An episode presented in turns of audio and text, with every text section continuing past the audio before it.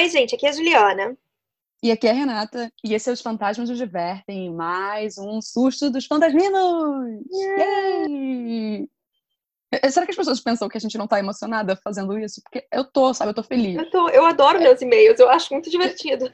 Eu, eu só não quero fazer uhul, porque assim, aí, aí parece mais forçado, entende? É, entendeu? Sei, eu também não consigo acreditar pessoa que uhul, não, não, não. não somos É, youtubers. É,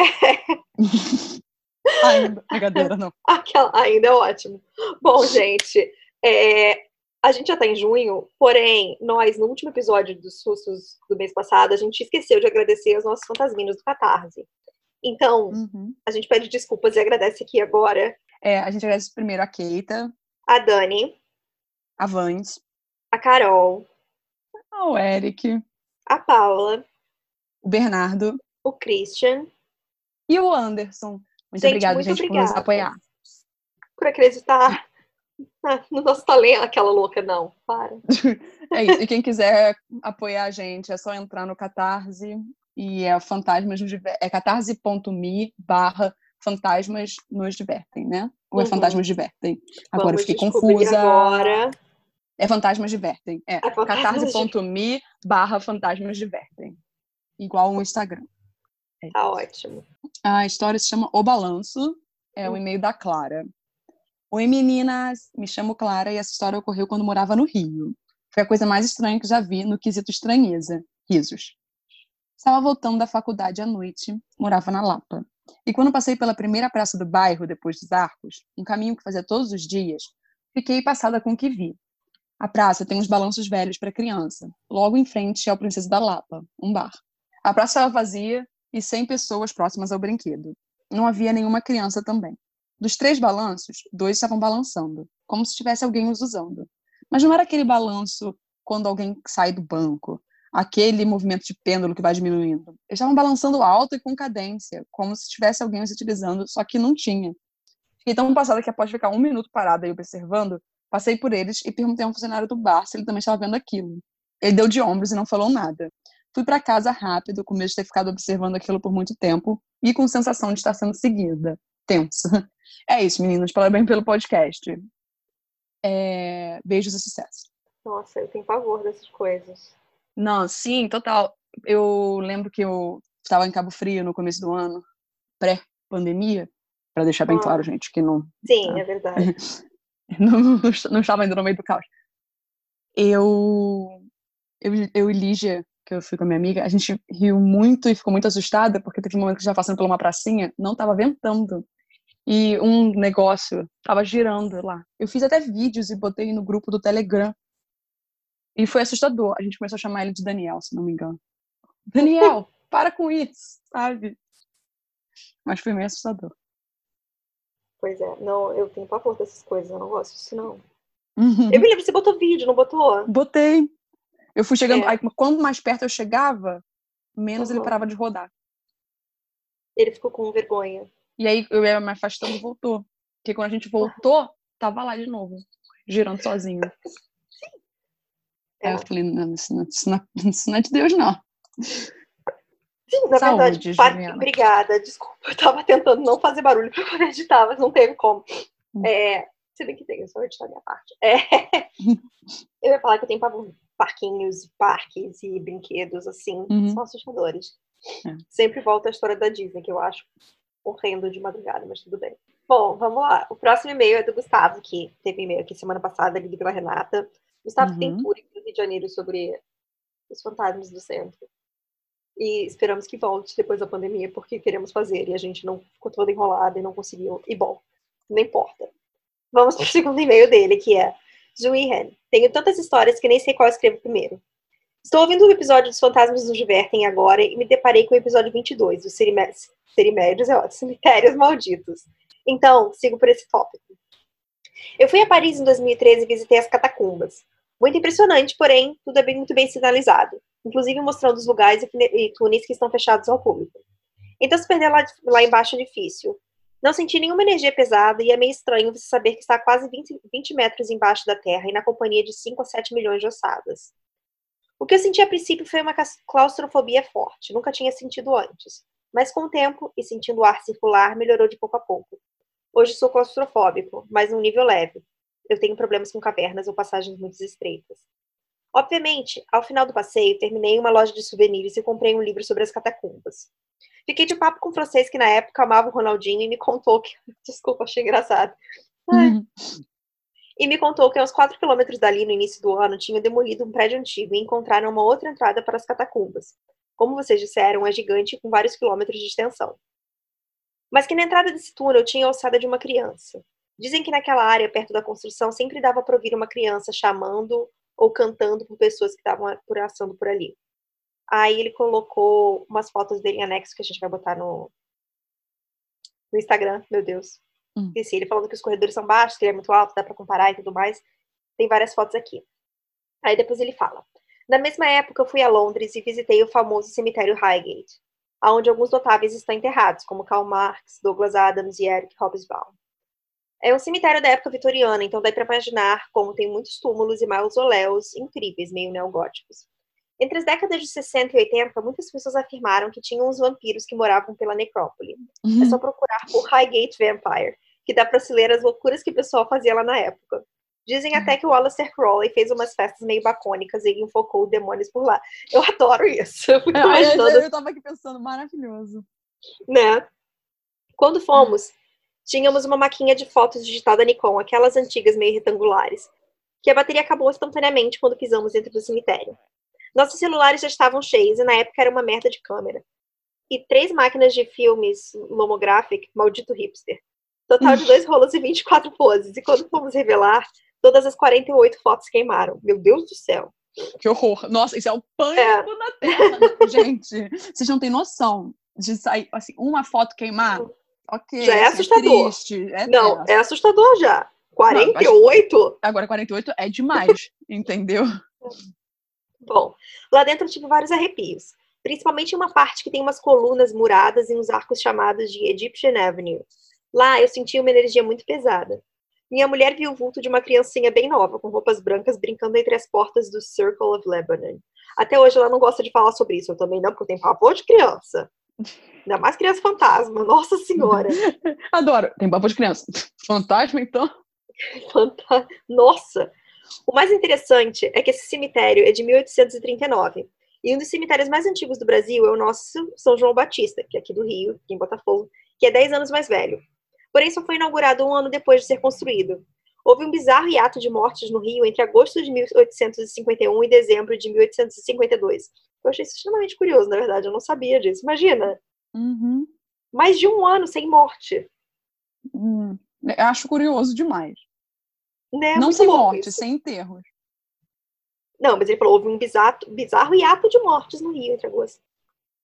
Ah, okay. Curiosíssimo. Bom, eu fui lá algumas vezes no São João Batista para velórios, algum enterro para dar uma volta por lá. Eu consigo ver vocês duas comentando que não faria esse tipo de passeio. Ah, eu ia comentar! Nossa! é o tipo de coisa que eu não eu daria uma volta pelo cemitério, mas tudo bem. Ainda mas bem eu vou falar eu gosto que os nossos ouvintes já nos conhecem, Juliana. Mas eu vou falar uma coisa. O, o, nosso cemitério de São João Batista foi o primeiro cemitério do Rio. É, é, a única informação que eu tenho sobre isso. O meu ex, ele, toda vez que a gente passa por lá, ele fica, ah, eu já sei o que você vai falar. Que é. Eu também já sei o que você vai falar.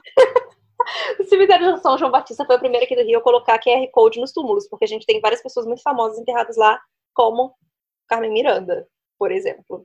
Né, Carmen Miranda que tá enterrada lá.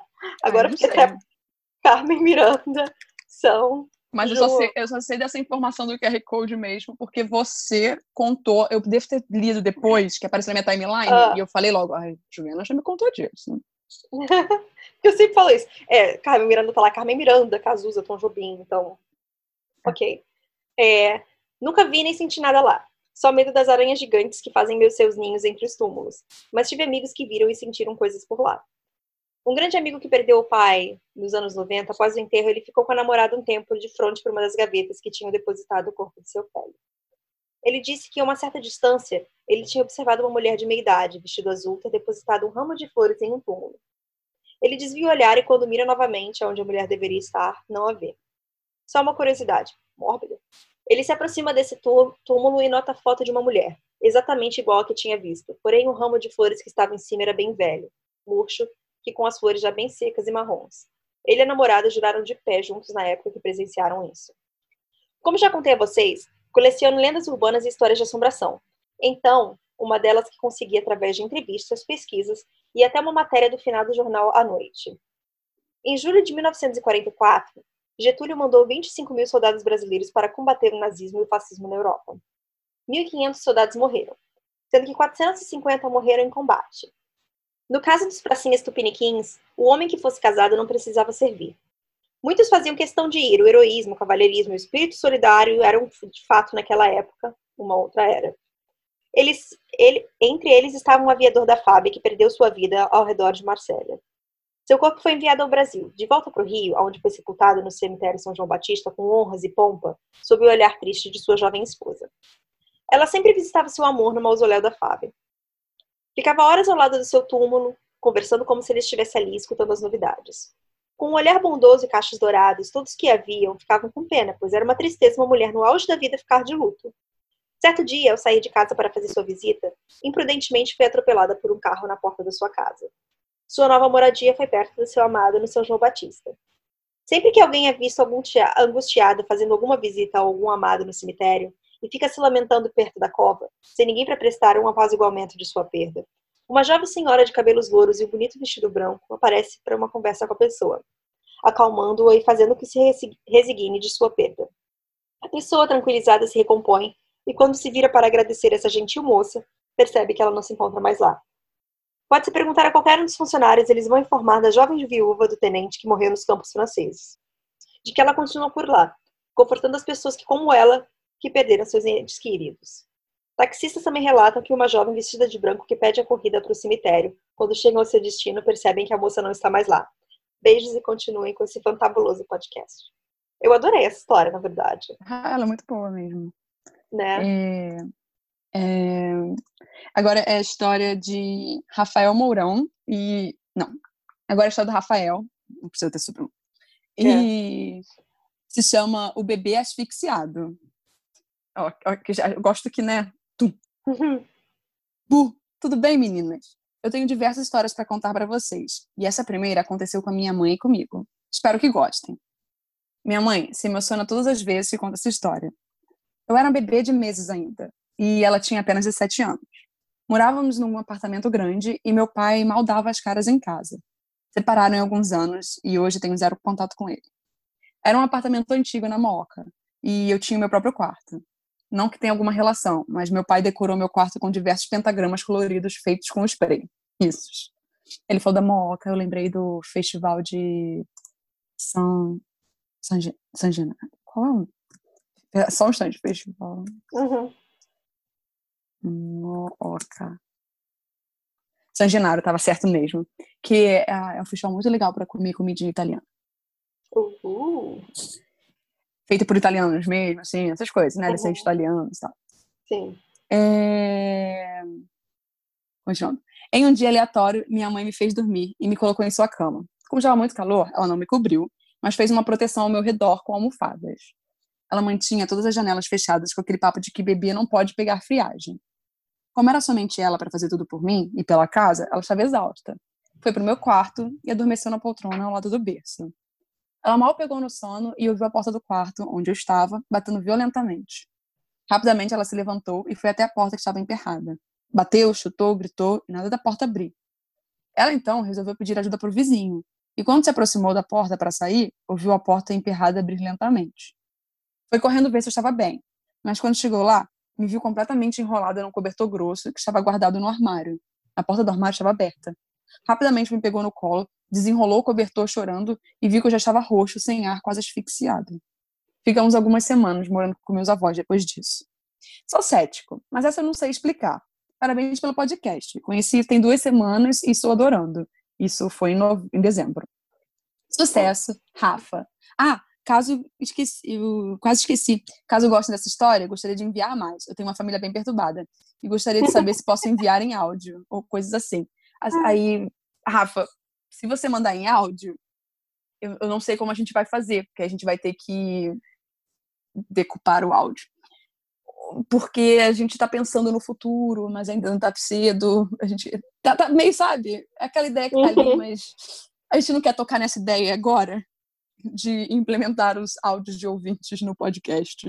Porque aí parece que a nossa função também está diminuindo cada vez mais, parece que a gente não faz nem questão de falar. Aí fica meio. A gente tá vendo, tá bom? A gente vai ver isso.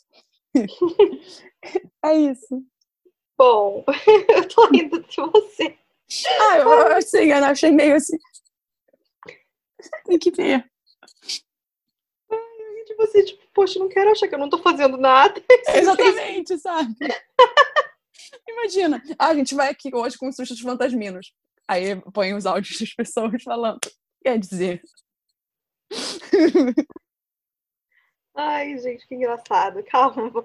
Tá, vamos lá. O último e-mail de hoje é da Heloísa.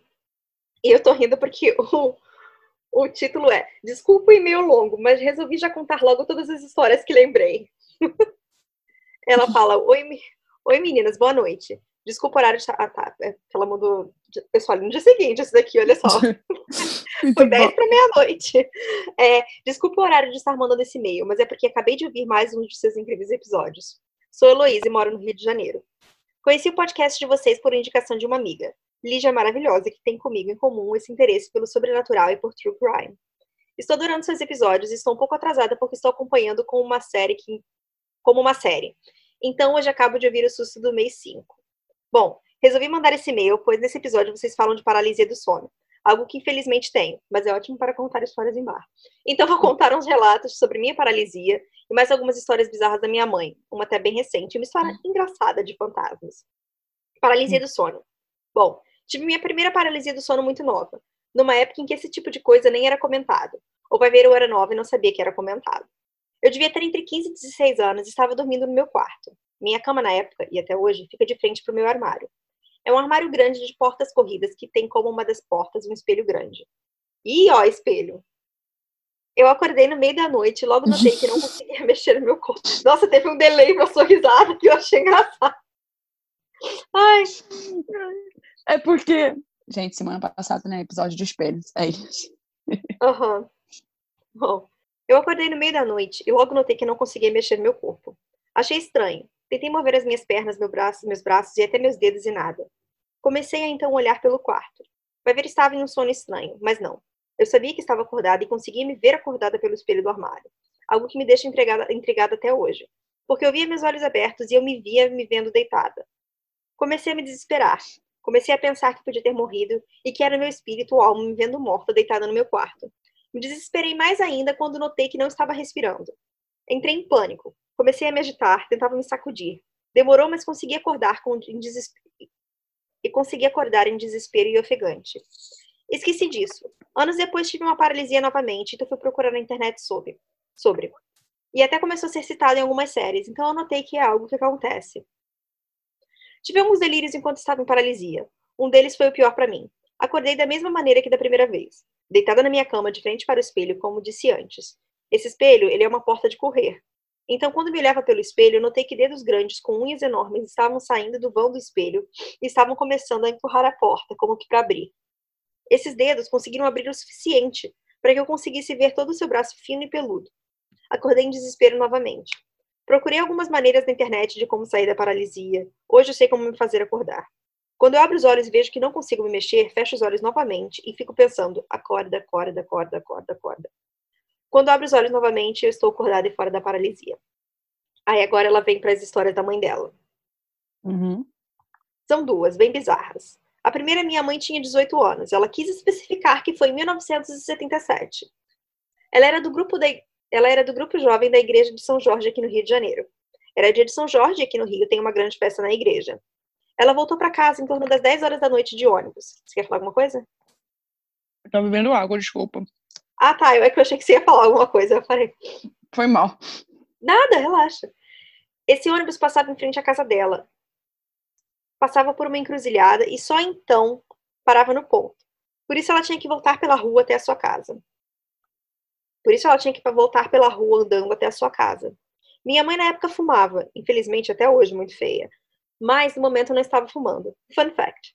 Na primeira esquina da encruzilhada tinha um aviário que, que obviamente, às 22 horas da noite de um domingo estava fechado. Quando ela começou a atravessar a encruzilhada na calçada do aviário, ela ouviu uma voz na sua frente pedindo cigarro. Devo dizer que minha mãe é uma pessoa muito distraída, então ela não fazia ideia de onde veio essa pessoa. Ela então olhou para a pessoa, era uma mulher gorda, baixa, com roupas estampadas. Ela parou para abrir a bolsa, pegou o cigarro, deu-a para a moça e esticou a mão com o isqueiro para que ela acendesse o cigarro.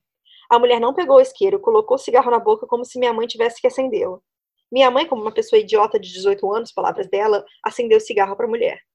A mulher estava à direita da minha mãe e um pouco à sua frente. Após acender o cigarro, minha mãe continuou em seu caminho e a mulher passou por ela na direção oposta. Enquanto ela passava, ela falou: Que Deus te abençoe. E saiu do campo visual da minha mãe complementando: E o diabo também. Minha mãe olhou para trás e não tinha ninguém na rua. O único lugar possível que ela poderia ter entrado era o aviário, mas, como disse antes, estava fechado. Ela correu até em casa, única possibilidade de acontecer depois de uma coisa dessas, pulou o portão de casa e gritou pela minha avó. A segunda história aconteceu nesse ano e eu gosto bom. de chamar. É, tipo, pulou o portão, falou, vai pela mãe, pelo amor de Deus. É. A segunda história aconteceu comigo, aconteceu esse ano. Gosto de chamar de Slenderman de férias. Ai, adoro. Vamos lá. Uma noite minha mãe dormiu no sofá da sala vendo televisão. Acordou na madrugada porque percebeu que o barulho da TV tinha parado e estava faltando luz. O sofá fica embaixo da janela da sala. Moramos no primeiro andar, mas parece que estamos no terceiro. Ela então levantou para ir na cozinha pegar velas e uma lanterna. Quando levantou, ela percebeu que tinham pessoas conversando na calçada oposta ao nosso prédio. Achou normal e foi para a cozinha. Acendeu duas velas na cozinha, voltou para a sala para pegar o cigarro já com o isqueiro na mão, pois usou para acender as velas. O maço de cigarro estava em uma mesinha junto ao sofá, então ela estava de frente para a janela. Ela decidiu ficar observando as pessoas na rua. Quando estava para acender o cigarro, se deu conta de que todos estavam vestindo roupas estampadas e eram muito magros. Analisando melhor, percebeu que eles eram mais altos que o portão da casa em frente. Um portão normalmente tem 1,80m ou mais. Fixando melhor o olhar nele, sentiu muito medo e, por instinto, acendeu o isqueiro. Não mais para acender o cigarro, mas porque pensou que seria uma luz na escuridão do apartamento. Em reflexo, apagou o isqueiro, pensando que eles poderiam ver agora, porque né, ela estava iluminada, então quando ela olhou novamente, eles tinham desaparecido. Ela disse que eles estavam em um grupo de mais de 20 pessoas. Hum. Agora é o último, que é o Fantasminhas de Boas. Para acabar, vou contar uma situação engraçada e bizarra que aconteceu no meu prédio, em particular na minha casa. Como disse, moro no primeiro andar, e acima de nós morava um casal de senhores. Há um tempo o senhor faleceu e a senhora se mudou para mudar com as filhas, já que seu marido faleceu. Temos então um apartamento vazio em cima de nós. Isso já deve ter uns bons três anos. Começamos então a ouvir barulhos vindo do apartamento de cima. Barulhos sutis, como bolinhas de gude quicando no chão, e até barulhos maiores, como móveis sendo arrastados.